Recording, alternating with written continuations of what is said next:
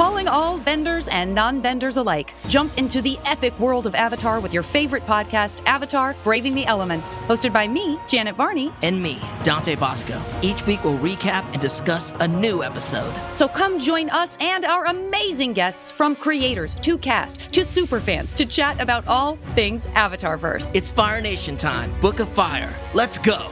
Listen to Avatar Braving the Elements wherever you get your podcasts.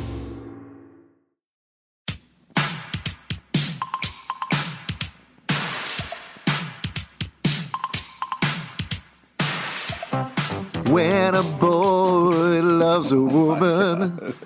That's all I got. Welcome, enough. everyone. Wow. It's enough. That's It's just enough. a- I think that's just the right amount. You're like a chef putting the last little seasoning on a great meal. Uh, welcome to the final episode of season two of Let's Hear It for the Boys. I'm Alex, I'm Justin. I am Pete. And we are talking about what I know. And what I know is this was a gangbusters crazy huge. last episode of season two. We're going to be talking all about it. So if you haven't watched the episode yet, turn away because here be spoilers. Uh, but since we are wrapping up the season here, I think a good place to start is talk about the season overall. As well as this episode, uh, what do you think? How do you think it tied up? What were your big impressions, Pete? I know you were holding on to it until we turned the recording on, so I'll turn to you first. Holy fucking shit! A lot of stuff happens. Yeah. Oh wow. Um, I- I'm very impressed with the choices that they made and how they move forward. It was crazy and upsetting at times, but man, can't expect anything less less for this show. I mean, how great of a show where you're like last step and you're still like, what the fuck is going to happen? And then a, t- a ton of shit goes down. I mean, they really deliver on this app. Yeah, I mean, I agree. Like the way the season brings together so many disparate threads um, with all these characters sort of pays off uh, everybody's individual plots as well as sort of the larger themes of like what a father is, uh, what it means to uh, sort of grow up in this world and trying to be good or just trying to get by. Um, and then setting up like a great cliffhanger um, that really puts us in a, a new spot, I think is super exciting. This is the I completely agree. This is a great finale. Like you were saying, tied everything together really nicely. But the other thing that's so impressive about it is after a season where they plowed into a whale and heads exploded the last episode, uh, the action in Yeah. this season finale was phenomenal. They saved the best fights for last. They were satisfying on an emotional level and a physical level. Just uh, great. Just I great mean- stuff. I, w- I was happy, so happy with this hour. The only thing that outshined the amazing action was the acting. I mean, the part where Homelander is like covered in blood, like going through so much emotional stuff, and that kind of like last kind of thing with him in the woods was insane. Of course, then you got the Yeah. thing about him later where you're like, okay, it's still the boys, but goddamn, like really just emotional stuff. Now, this is an interesting question, and I think this is jumping ahead. Again, we're going to be uh, briefly recapping the whole episode, but at the end of the episode, Stormfront is lying there on the forest floor. Do you think she later grew into a tree? Oh, that's a strong take. A really racist Yeah, tree. racist horrible tree. Well, no, most trees are racist. Have you ever read How- The Giving wow. Tree? That book is no, fucked up. No, That how- book, The Giving no, Tree, you- is fucked. You can't say that. Yeah. All right, you don't he know that. gives the kid he gives the that. kid some racist advice.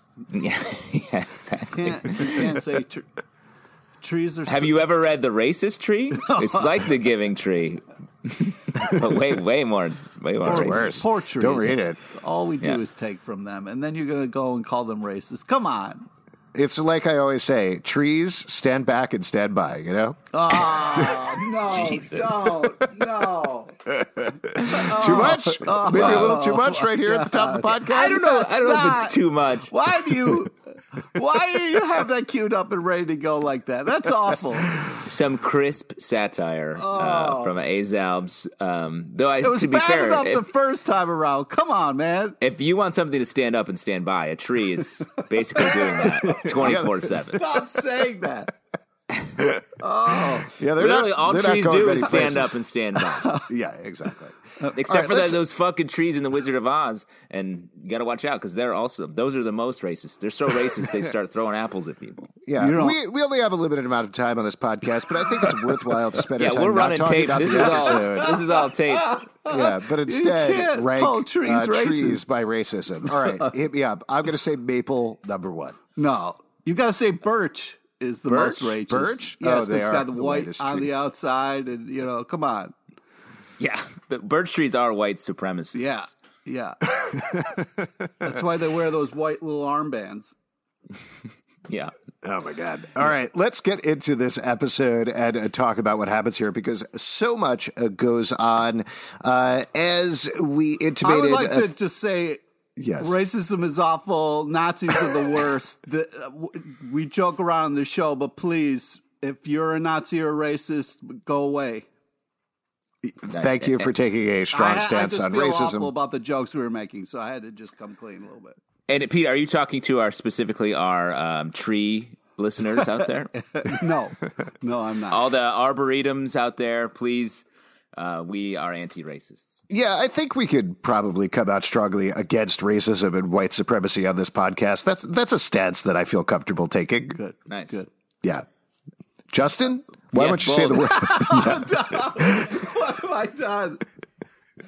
Look, Pete. Look what you've done, Pete. Justin, why won't you denounce racism right now? Uh, I I denounce white supremacists and racism on this boys podcast. the ultimate bully pulpit is the boys podcast. exactly. Uh, all right. So lots of stuff going on this episode in the season finale. As we mentioned, things come to a head with Homelander and his son Ryan. Uh, they uh, took him away from Becca. Last episode, Becca is on the hunt for Ryan. She escapes from her compound, finds Butcher, tracks him down, joins up with the boys. That doesn't turn out too well for her because she ends up eye lasered in the woods and dying later on.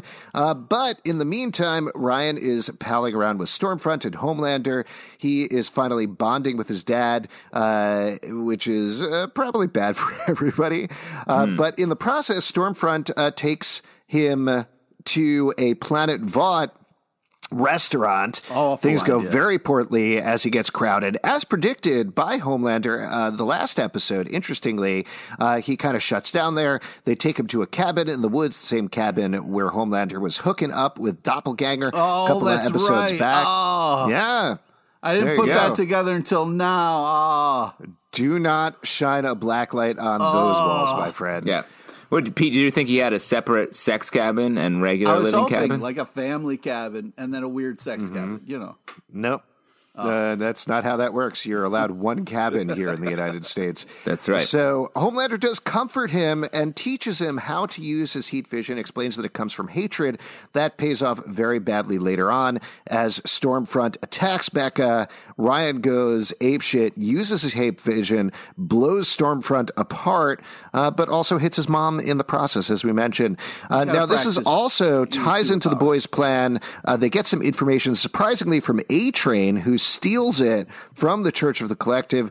Stormfront is completely revealed as a Nazi to the entire United States and the world, which drives her a little crazy. But that's all part of their trap. They lure her to a location. The girls get it done by beating the shit out of her. Uh, and uh, ultimately. Homelander shows up. He's distracted. But there's a big showdown in the woods after Becca is killed. Queen Maeve shows up, reveals the blackmail that she has to Homelander, uh, and gets one over at him. He does not want his horribleness revealed to the entire world, particularly as I guess he's seen what happened to Stormfront as a result of that. Uh, and ultimately lets Butcher and Ryan go, but then Butcher and I'm sure we'll talk about this, but Butcher kind of denies Becca's dying wishes and gives Ryan up to Mallory, who brings him to a safe location. Uh, and at the end, the boys are cleared of all charges. Huey and Starlight get back together. Starlight, Queen Maeve, and uh, oh my gosh, who's the? Uh, that's it, right? Or basically the seven. Oh, A Train is back in the seven. at A-Train's this point. Back. A Train's back in the seven due to the Church of the Collective. The Deep is pretty pissed about that because he gets turned down by the Church of the Collective. And the big reveal at the end is the person who's making heads explode was none other than Newman, the congresswoman. Newman. Newman, who makes Alistair, the head of the Church of the Collectives, head explode as well. And then Huey joins all right. up. With Huey's her a mole. He'll figure it out. Huey, Uh, joins up Huey with is not a mole. not. Huey's a mole. No. He knows No, the Huey's whole a bad thing. mole. At best, is a mole sauce, which is a delicious sauce that you can get on your enchiladas. Uh, it joins up with our campaign, and that's where we end the season. I know I kind of jumped all over the place, but there's so much to deal with and so much to talk about here. There's so much, and it- before, but the biggest issue we have to talk about is uh, the, the Chrysler Building, and uh, what you do standing on top of it. Wait. Oh, wow. right. So we do end with something that was so raunchy. Yes. They didn't use it in the first season of the show, but finally paid it off right here in the season finale, uh, though in a slightly different way. Uh, fans of the boys' comic books know there's a pretty famous scene where Homelander jerks off in the air. And it rains on New York City, and people are like, "Huh, this is a weird rain. What's going on here?" And it's Homelander's come that's all over the city. We don't get the rain, but That's we do, true, in, but we live in New York. That's a true thing that happens. Just not a superhero. Yes, exactly. All the time. Skyscrapers. It's mostly uh, Mayor de Blasio. Oh wow! No, just kidding. He's That's only a- shitting on us all the time. Wow, Alex is just nonstop hot takes today. I don't know what the deal Yeah, is. I'm, I'm on fire, man. Yeah, you Uh, are. Yeah, literally, you're physically burning. Yes, we're doing this over Skype, and you can see that I am literally. I only have a couple of moments left to get out my hot political takes before I explode. Uh, so yeah, uh, we do get that, and I love this riff on it that they do the classic Batman superhero pose as he ejaculates. He's standing in front of the moon on a gargoyle. It's absolutely ridiculous, but it, it, in the same way, like we've been talking about, and like I think Pete you brought up, it emotionally pays off Homelander's arc at the same time, which is wild. 100%. I was not talking about that part. I was talking about the wood stuff. But Well, him. I think it's him saying, "I can do whatever I want." Him feeling both, Yeah, but the power- look on- powerful and powerless. at the, yeah, same the look on his face, uh, you know, making it it's very clear that he is also powerless as well. And I think that's a it's just a really great metaphor. It's amazing to me they had this shot already and they they found just the perfect space to slot it in. Yeah. I don't know about that. Um, I, I would like to say though they did mention that the uh, the sex cabin and then also the family cabin is in Rochester. They gave a little shout out to Rochester. So Oh, nice. Yeah. Yeah, they could Yeah. probably pop off and get a garbage plate, right, Pete? yeah, I mean if they're smart, you know, but Now the sex cabin business is big up where you're from, right? yeah, there's a lot of lovely cabins you can rent for you know whatever you want to do with them in Rochester. Yeah. That's the town slogan, right? Whatever you want to do with it, Hey, whatever Rochester. you fucking want to do, just get a garbage plate. You know, All right, let's talk through business. this. Let's talk through all these storylines. I mean, I think we could even kind of run through this episode because so many different disparate things happen. Uh, but we kicked off with that fun PSA. supervillain attack PSA, which I know we Yeah. love this all the time, but just such a smart bit of cultural commentary there. Scary, scary, but uh, but but also there are jokes in it as well. Like the, I love these. I would do if they in the next season they did one of these per episode. I'd be down for it. because you love a tight package. Yeah, I do love a tight package. Thank you for always saying that. Um, but it just is a nice way to put, to your point, Alex, put some like cultural commentary right at the top of the episode, and it really kicks us off in a i- interesting way. That Yeah, whole like your teacher will have a gun like was just like oh Jesus. I mean, teachers are doing so fucking much right now. It's just uh, oh. I, Yeah, I would with have the supervillains and everything. Uh, the other thing about it, I mean, this is pretty obvious, but that we know from watching this show that these measures are about as effective as like putting up some tissue paper, you know, in front of the door or something like that.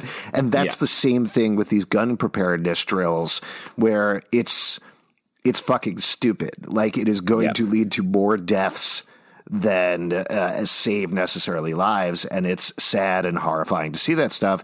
At the same time, as Justin, you were saying, it's also a very funny PSA. At the same time, and that's a hard line to walk. Yeah, and especially like you know the best uh, using superheroes as a metaphor to comment on our real world is is such a good way.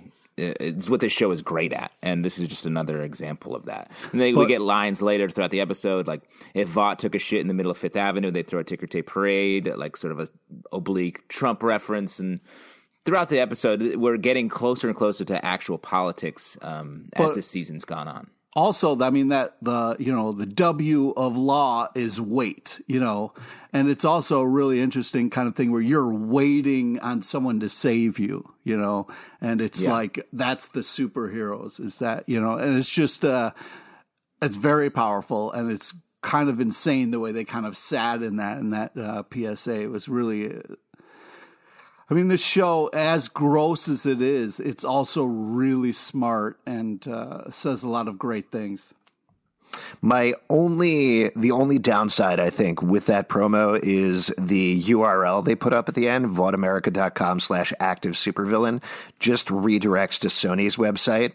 Come on, people. If you're going to put a URL, a fake URL in a TV show, build the website. Wow. Do the effort. Come on. Wow. A Shot Or across the bow to Is that uh, exactly what they want you to do? Just go to Sony. Oh. Well, Ooh, if, if there is a supervillain attack, I highly recommend go to saying Sony. Sony is Vought. I mean, that's basically what they're saying by that.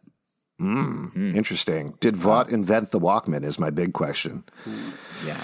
Uh, then we get a, a nice scene with good old Jim Beaver talking to Newman and Mallory about the coup. Again, very like direct political commentary about they can't do anything here.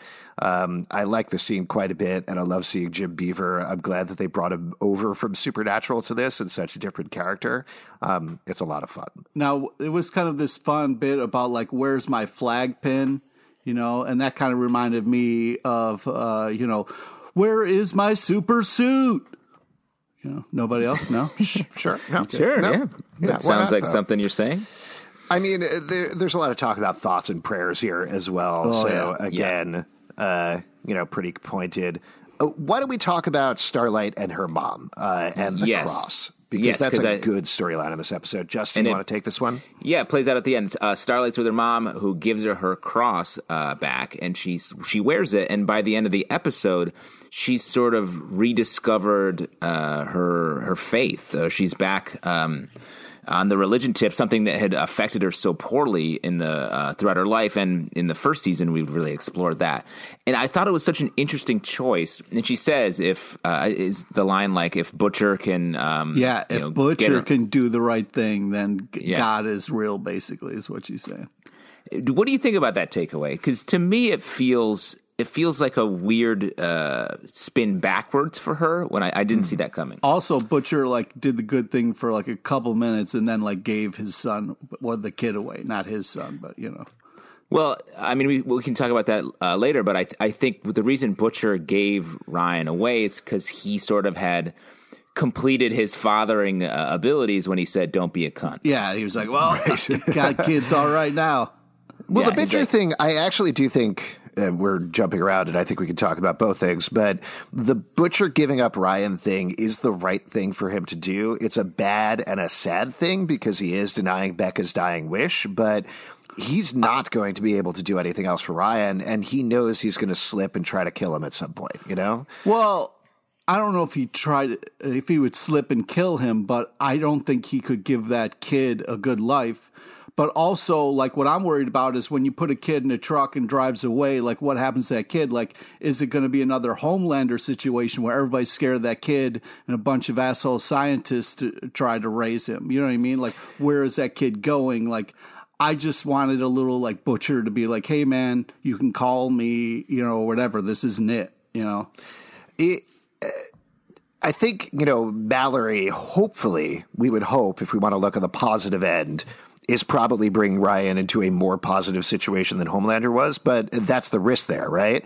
But at the same time, there's that incredible Karl Urban shot when they are in the woods before Homelander lands, where he, Becca has just died and he picks up the crowbar and he's looking Yeah. at Ryan. Yeah. And I think that's what Butcher knows. Butcher knows that that's the moment he's always going to come back to at some point.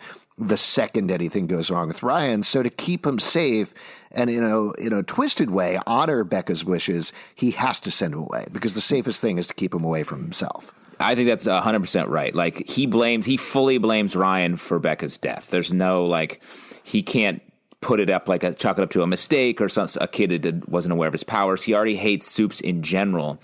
So I think he is sort of honoring Becca's wish by sending him off.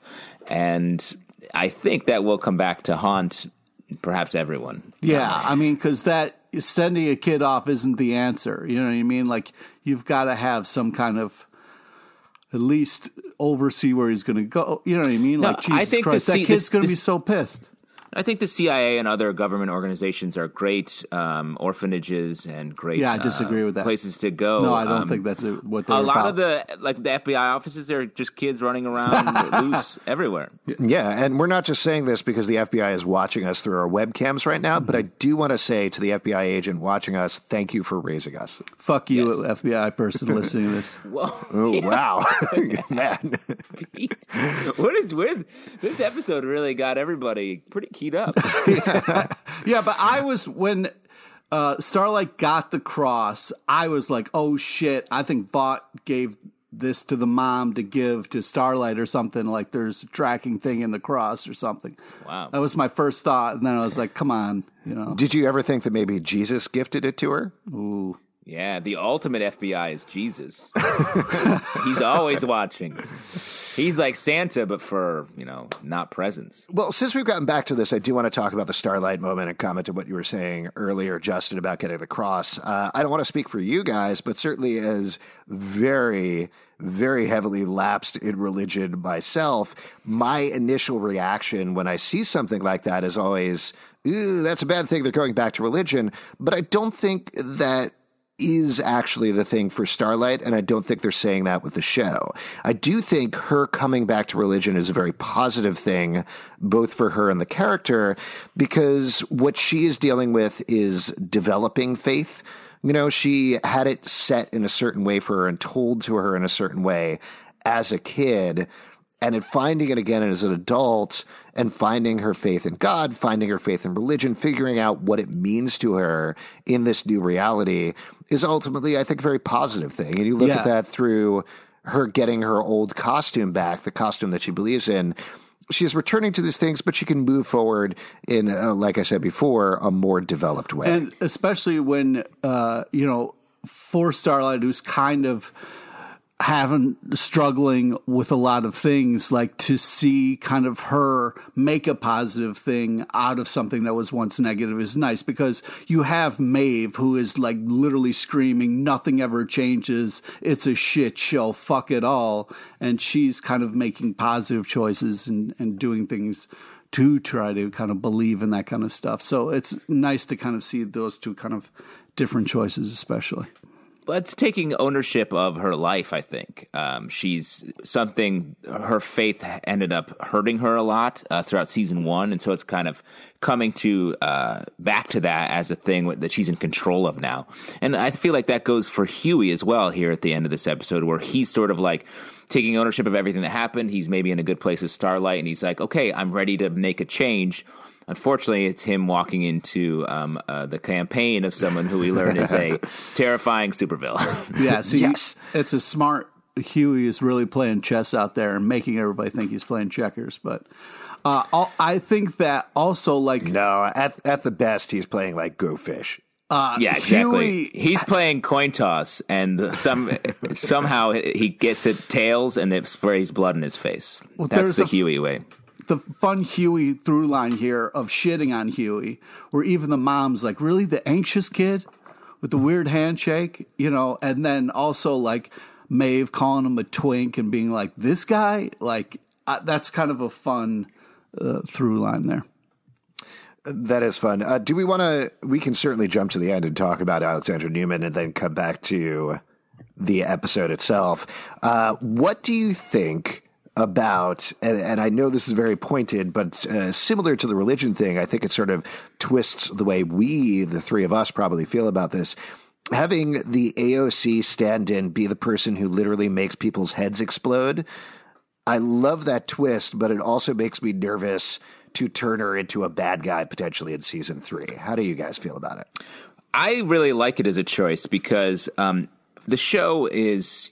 Uh, a lot of people in the response online a, a bit from this season is like that it's like anti-Trump. And so the fact that it's sort of taking an eye on just power in general here, because while it may be like, oh, this is standing for AOC, like it's it's not meant to be specifically AOC is a dangerous supervillain. I think it's like people that chase power um, ha- are dangerous, and to have that flip at the end, I feel like sort of depoliticizes it a little bit and is just a great twist uh, in general. Pete, you do not need to raise your hand. I have a Just jump question. in. uh, so the the head exploding power is weird because she was in the courtroom kind of freaking out like everybody else was but when we saw the power being used like she had this glazed over like to use it she had to turn into something so i was a little confused when i saw that I, I think, uh, and Justin, I don't know if you can speak more to this because maybe you do have uh, the inside scoop here, but my takeaway Scoops. is when we see her eyes glazing over after she makes Alistair's head explode, is that was a visual indicator to make it 100% clear that she was the person who did it. Yeah, I think that's it. And in because in the scene from last episode in the courtroom, if she was sitting there with his, her eyes glazed over, it would have been a little obvious what was happening. But I do love the fact that they Well, then worked how her can- in. how How, can- can she?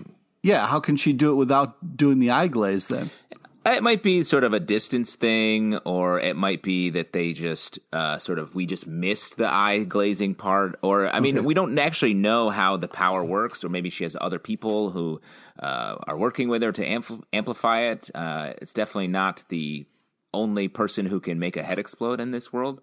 Um, so yeah, I, I wasn't bothered by it. I like it as a reveal. It's very um, like 1950s murder movie, just like dun dun dun, and I thought that was great. Well, and she was she was weaved into the season from the very beginning. I mean, this is something that I think is, if I remember correctly, right after Raynor's head explodes, Yeah. the episode cuts to Alexandra Newman on TV. So, like, right in the first episode, even though you don't know who she is, they're telling us who did this right at the very beginning. They're weaving in there. There's no way you could figure it out necessarily. There's no way you could know, but that is a very smart mystery there to layer that stuff in, give you all the clues, but not actually reveal it until the very end. Because I don't think there wouldn't to your point about the courtroom scene her reaction the way that they played that there's no way you could have necessarily figured out it was her but she was there Yeah. you know and she was not affected so uh, it doesn't seem impossible we just don't know exactly how also- her powers work yet why is she sabotaging her own courtroom? You know what I mean? Like, how is that part of her evil plan? You know, because like she was trying to do something completely different, and then everybody blew up, and then she couldn't have her day in court. Well, clearly there's a deeper ulterior motive that we aren't aware of yet. But the fact that she's tied up with the Church of the Collective, and that's another thing that we've seen a lot of this season, but I don't know how it works. I don't know exactly what the implications are there.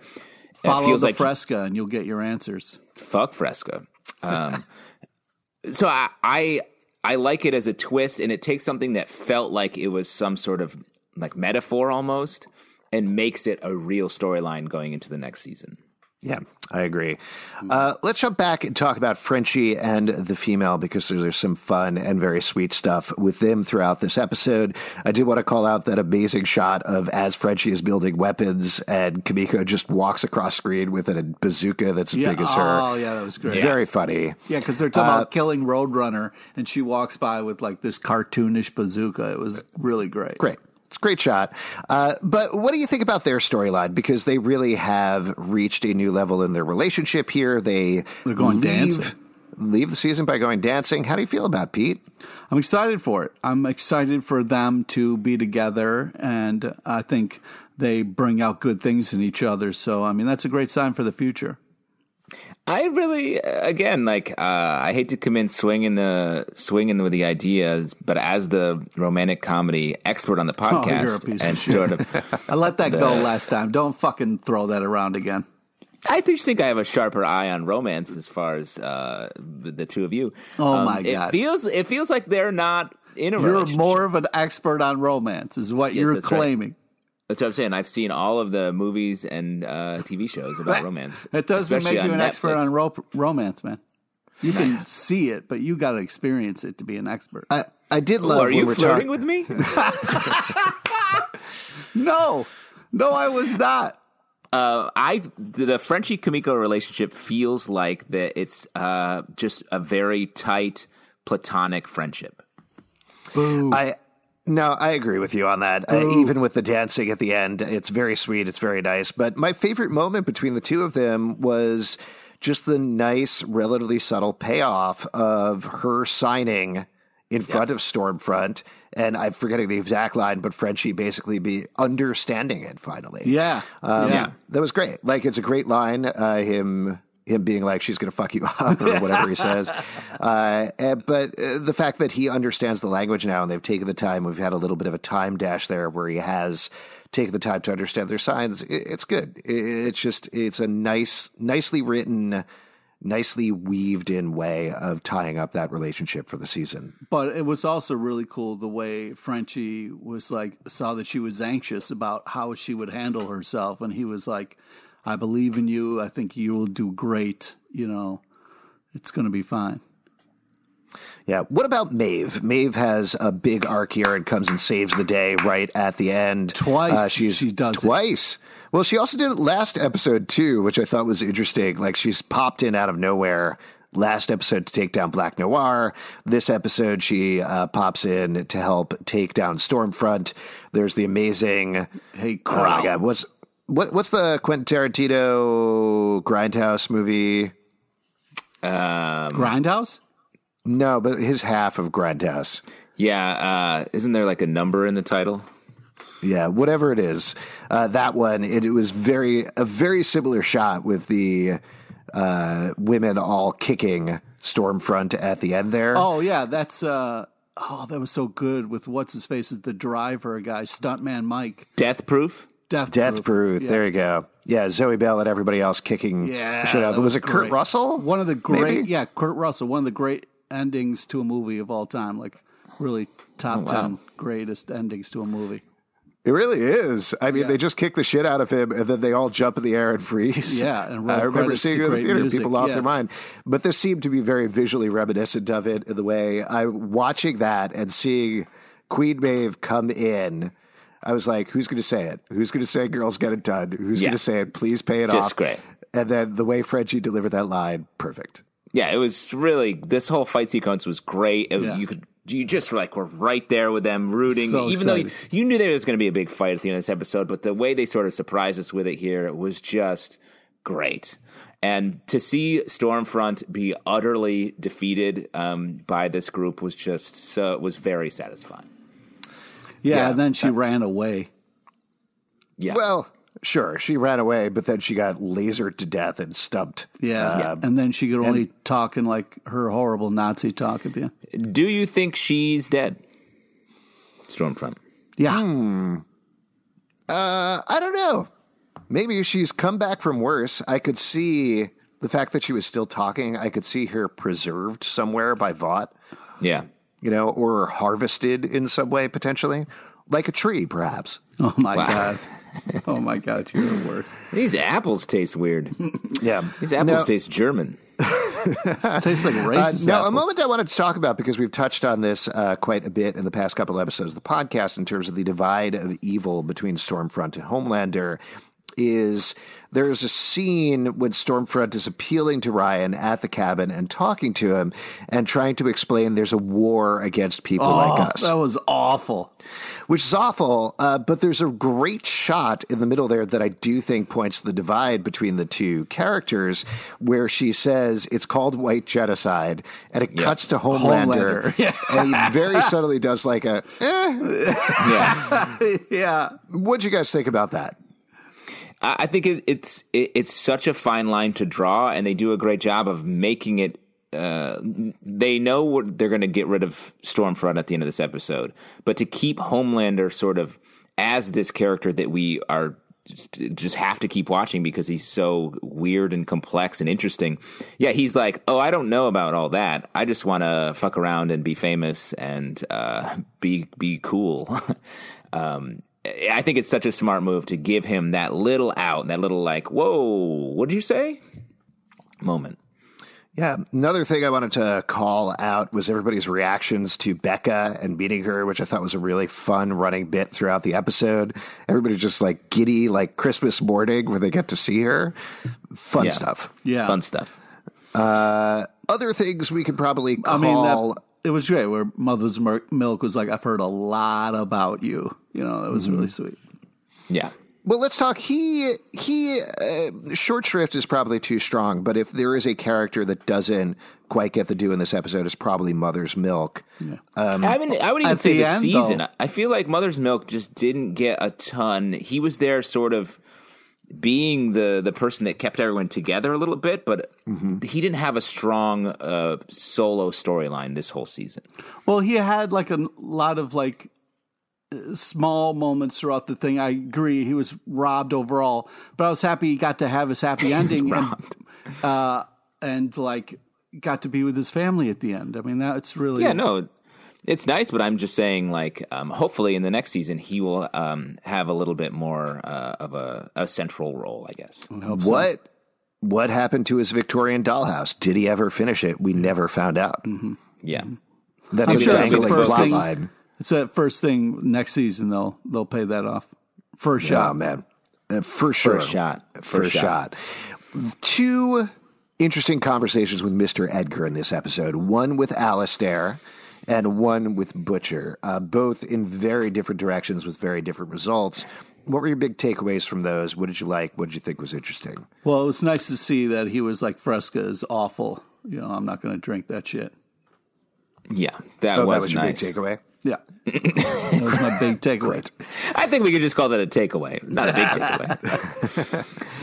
um, I, I think Edgar sets up again as sort of the overarching ice cold villain.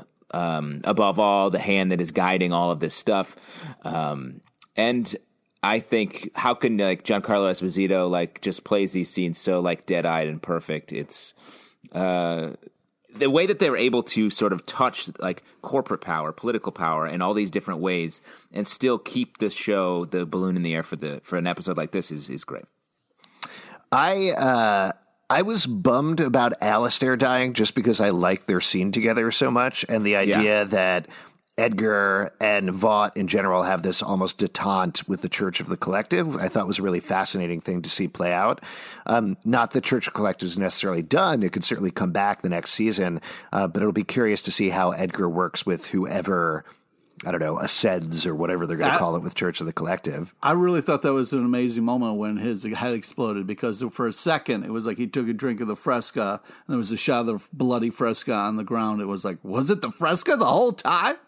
Is Fresca making people's heads explode? So then, Certainly mine because of how delicious it is. oh, stop! You can't say that it's. I love delicious. it. I have been nonstop looking for Fresca in my neighborhood whenever I go out to a No. deli or grocery Why store would or you anything do like that? that. Nobody sells it. It's 'Cause very it's awful. weird. It's why would you put that on your shelves?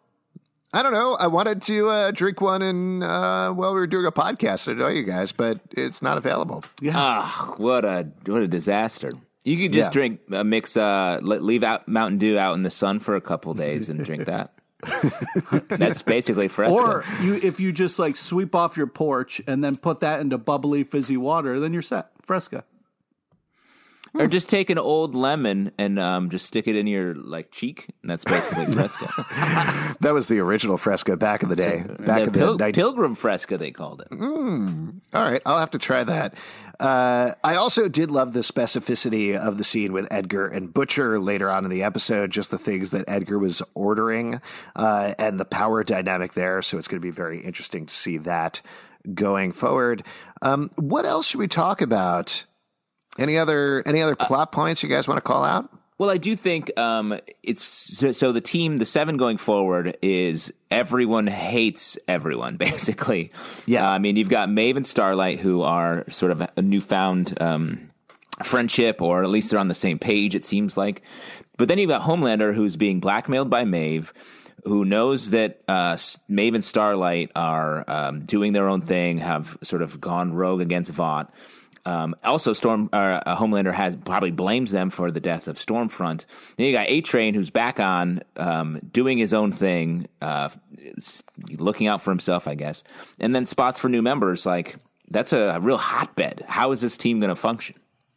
Yeah, yeah, I don't know. And is Black Noir dead? Uh, I don't. I thought so. I, I also so I, I, do think there's a strong. Uh, he could be a candidate for having just a clone show up. Mm, that's true. Uh, yeah, so I mean, potentially some new team members in the next season, which could be kind of interesting. Uh, also, just a side note, but talking about A Train, the scene where he just shows up in the car with Huey and Starlight is oh so God. funny so and so well done. Their, Yeah. their scream there is great. Also, like th- the way that like A Train just kind of takes off running, it makes me so scared he's going to run through somebody again. It's just uh, it's crazy. Uh, but I yeah, I was really happy with that scene and like that whole kind of interaction where they kind of were like, "Hey, oh, you want no, no," you know, like, and now everybody's okay. Uh, so it'll be interesting to see like that dynamic moving forward. Um, also, I I really want to talk about Homelander and like the cabin and Ryan because it seemed like Homelander was really trying to help his son. Like I, we know he's awful, but like the way he was like outside and Stormfront was like, "Go in. What are you doing?" You know what I mean? He was like, "I'm trying to give him his space." You know, it was like that was really kind of like interesting to kind of see this. I mean, there's so many. It's not the way Homelander is played is just so multidimensional. It's very interesting. And I for a second was really wondering if he if Homelander was going to kind of like be like, hey, fuck this racist lady. Let's like really try to get you somewhere else. You know. Yeah, I mean, I I think that's a good breakdown of it. The other side of it, though, is as sweet as it is to see Ryan cuddle up with Homelander and as touched as Homelander is, it's sort of like if Luke Skywalker gave Darth Vader a big hug, you know? Yeah. Uh, so uh, it's it's not good for Ryan. It humanizes Homelander, but I think all of that is broken out uh, of him by the end of the episode, which makes him all the more dangerous going into season three. Uh, on that note, lots of stuff to talk about, and I know we touched on this a little bit, but going into season three, there's a lot of plates in the air, a lot of things going on. There's also the news that we haven't really talked about here on the podcast that there's going to be a boys spin-off focusing on Vought University and uh, college focused supes. As this universe continues to expand and we get both season three and the spin-off, though there's no timeline on when that's coming out, uh, what do you want to see? What do you expect? What are you interested in? I'm curious what I mean. They covered so much, both uh, plot wise and uh, like cultural commentary wise. I'm very curious what avenue they're going to go down. Is it going to be further getting into like politics? Um, is there another angle on like sort of the military industrial complex they want to take on, or like what is the the sort of the thing or the theme of the next season? Because I, I couldn't, I can't really predict what it would be. Uh, It'll be interesting to see, like for next season. I'm very excited to see this kind of like Neuman thing unfold and how Huey's going to kind of stumble into another adventure. Um, but as far as the university is concerned, I'll be very interested to see like what kind of message the school is about. Like, are they cranking out like minions? Are they cranking out like is it Actual gonna, minions? Is it Yeah. like going to be like a- Banana, right? Uh, Banana. right, Pete? Yeah. Uh, Or is it going to be like a sidekick superhero divide, you know, like Sky High, you know, fantastic movie. Again, Kurt Russell killing the game. Uh, but I think it's like, how are, you know, like what's the school going to be Hey, Pete, about? don't go overboard. Hey! Not the remake, the OG. Yeah, Wow. of course, always. Uh, yeah, I think it will be interesting to see as this uh, continues to expand, and clearly Amazon is all into it. There's a danger there; it could be too Yeah. much, uh, despite the fact that you know, The Boys is a monster hit by Amazon standards. Uh, and, you know, they expand the franchise. I don't know if you guys are aware of this with uh, Prime Rewind Inside The Boys, which Oh, also yeah, just a little plug Wow, there. plugging it up. Uh, so hopefully that'll come back for another season as well. Yes, yeah. Justin, would you like that? I would like that. All right. Um, the last episode of uh, Inside the Boys is very good. Yeah, there Check you it go. out. Yeah, check that out. Uh, so there's definitely a danger of becoming too much and wearing out the audience, but I don't think they're quite there yet. Uh, in terms of a little indicator of the plot, we do know Jensen Ackles is coming in as Soldier Boy, the original Supe, the first one in the next season. Um, so certainly it seems like. Again, they'll be plugging into Americana. They'll be plugging into the history of Vought, the history of supes, and delving into that more. The thing that I do wonder about is we are getting this season, season two, before the presidential election. We're Yeah. getting season three after the presidential election. Who knows what America's going to be like after that? oh, please. They did a good job of feeling present um, last for last season coming, uh, writing last se- this season two and it premiering when it did. But uh, you're right, the world could be very different, and, and the episodes are, I believe, already written. Uh, Oh, 'cause they're- interesting. Uh, so mm, we'll see. Can I? Yeah, we'll definitely see. I want to ask you guys. There's a moment where uh, Storm uh, Stormfront is like, "Oh, people just hate the word Nazi," and I was just kind of like, "Wow, you were missing uh, a lot about what the public thinks about that."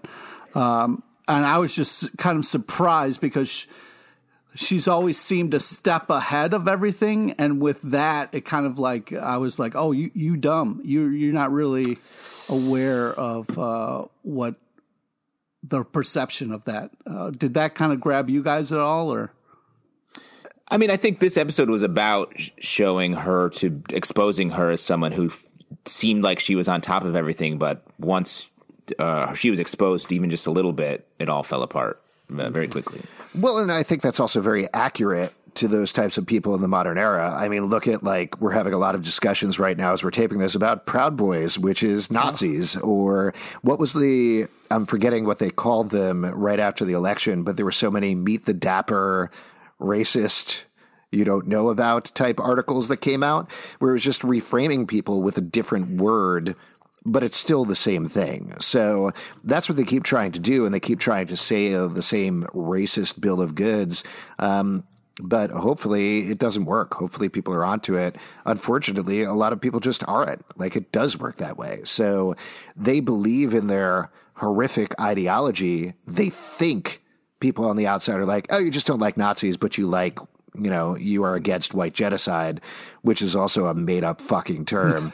um, Yeah. So it, it seemed pretty consistent to me. I understand what you're saying, Pete, but I think like it was right on with people in the modern era. yeah? Also, it kind of like because she survived so many things and had to come back as different people. Like maybe that's you know, she's like, "Oh, I just rebrand myself, and then I'm, I'm okay." You know. Yeah. Uh, last but not least, we should probably talk about Billy Joel and Only the Good Die Young, which Wow. plays twice in the episode. Fun uh, great song. Great song. Great song. Feels a little different in the modern era. Uh, and it, Wow. it does. Wow. Mm-hmm. Uh, I, I thought it was really funny how c- Starlight was kind of speaking for all of us when she was like, okay, Huey, what's the fucking deal with Billy Joel? You know? Yeah. And that was kind of like a fun how at first he was like, what? Billy Joel's great. And then kind of slowly he kind of revealed the real reason. He talks about his mom. Yeah, Yeah. it was cool. I do think. Well, there was this song, and then um, uh, we heard "God Only Knows" by the Beach Boys. Um, at the sort of in the climax time, and I do think the way I took these songs is uh, sort of the dark side meaning of each of them. Like only the good die young. A bunch of people have died, and now we have all these sort of flawed people who are left around, who are now the main characters of the show.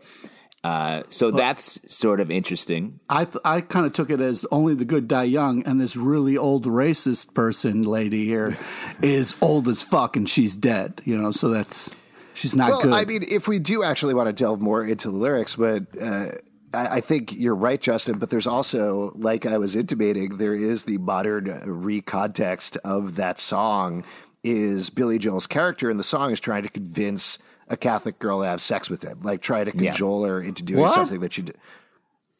Come out, come out, Virginia, don't let me wait. You Catholic girls start much too late. Oh Sooner or Oh God. later it comes down to fate. You, know all might as well be the one. Yes, of course Have you never listened? You got to listen to the words. Oh, man. Songs are both music and words. And the words are like words we use, so they have you know I don't pay attention to when you're talking, Justin. Just like Billy Joel, I'm like, oh, what this if I was sounds nice. singing? Yeah, It's a great song, but again, Great from a song. modern Doesn't context, seem like it is. You just said he's trying to. Uh, well, that's what I'm saying. Like my point is that's what the show is really about is like this sweet fun thing but has this darkness under it that when you really think Yeah. about it is like ugh.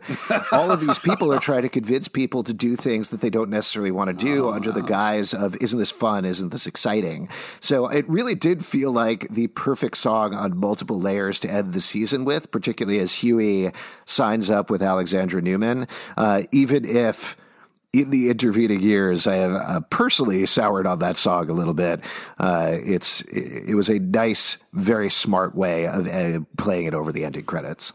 and uh, for, for the other song, the God Only Knows, I think the same thing. The flip perspective on it, where it's like God only knows where I'd be without you. I'd probably be in a better p- place because everyone here is just damaging each other um, because they've they come to this confrontation, uh, and I think that's so smart to play it that way. Before we wrap up here, let's talk about ta- best boy, best boy for the episode. I don't know what we're doing. Uh, best boy for Question the ep- mark? Oh! uh, best boy for the episode and best boy for the season overall. Pete, Ooh. you raise your hand first. Go for it. Uh, I was going to say for the episode, Maeve um, came through like a Mack truck, just laying down the hammer. Just that hate Kraut line was glorious. Um, it was nice to see her finally kind of step up and fight the fight, and uh, she did it throughout the ep. And um, she had a tough season, but um, yeah, it was really impressive to see her like be there when the chips were down. So I, I would, uh, for the season though, it's hard. Um, man, I want to say Black Noir so bad, but I'm gonna have to say Homelander. I mean the the acting that this guy is doing, the complexity that this actor is pulling off, and making him such a. It's all revolving around Homelander, so it's hard not to pick Homelander. Justin, what about you? Uh, for the episode, I got to give it up to Butcher. I think like he uh, had a lot of between the revelations the last episode about his family. In this episode, he had to deal with a lot and um, Yeah. still be this sort of like too cool for school badass, while also being you know losing the woman he loves, being put in this bad position as uh, and being in charge of Ryan, moving past that, and still being like, all right, now we're still going to be this. Uh, anti super supe team uh, moving forward. Great episode for for Butcher. And then uh, since you took Homelander, Pete, I'm going to give it up for the season to Huey. Uh, Huey went from Huey went from being like despondent in the basement of the uh, of the Haitian King's uh, headquarters, all the way through to being reunited with the woman that he loves. Uh, I mean, I think last episode, last episode was sort of like the best Huey moment of the season, I think. But it was great to see him uh, just go on that journey. Yeah, I gotta, I gotta copy you guys. I think, I mean, there were so many great moments over the course of the season, but Butcher for this episode, mostly for Karl Urban's acting job, which is amazing. Just he is being pushed in such big directions, and particularly in this episode, him reacting mostly with his eyes and just uh, letting his face feel the full fury of his emotions when it comes to Ryan was so powerful to watch. And over the course of the season, Homelander, this was Homelander's season. This was Homelander's arc, not his redemption arc, but his our understanding more about where he's coming from arc. Played so well, ended so horrifically and exactly in the right way with that shot on the rooftop. Just great, great stuff. Uh, and a phenomenal season overall. Absolutely fantastic. Great. Thank to all of you for listening to Let's Hear It for the Boys over the wait, Gotta course sh- of the season. give a quick sh- shout out Wait. to Ashley uh, for this Oh, season. yeah, also, Ashley. what a what a great arc. Fully losing her hair by the end of it. Um, Yeah. looking forward to see her seeing her next season. I also want to say Mother's Milk had another amazing line where he was like, lick my big black balls. That was really funny. there we go. No better note to end on. Thank you all for listening. Let's hear for the boys. We'll, of course, be back for season three. Of course we uh, will. As well as the spinoff, if that comes first. Who knows? We'll cover both of them. We'll see what happens. Yeah. Meanwhile, you can check out our live show every Tuesday at 7 p.m. ET to Crowdcast Yeah, at YouTube. time. Happy to talk about the boys, answer any questions that you all might have. Hear it, number four, the boys on Twitter, Instagram, and Facebook, iTunes, Android, Spotify, Stitcher, or the app of your choice to subscribe and listen to the show. Comicbookclublive.com for this podcast more. Patreon.com slash comic book club. Support this podcast and other podcasts we do. And we have lots more podcasts. So if you enjoy watching TV, enjoy talking about comic books, please do check all of them out. For the boys, goodbye. Wow. Okay. wow. Uh, only the good podcasts die young.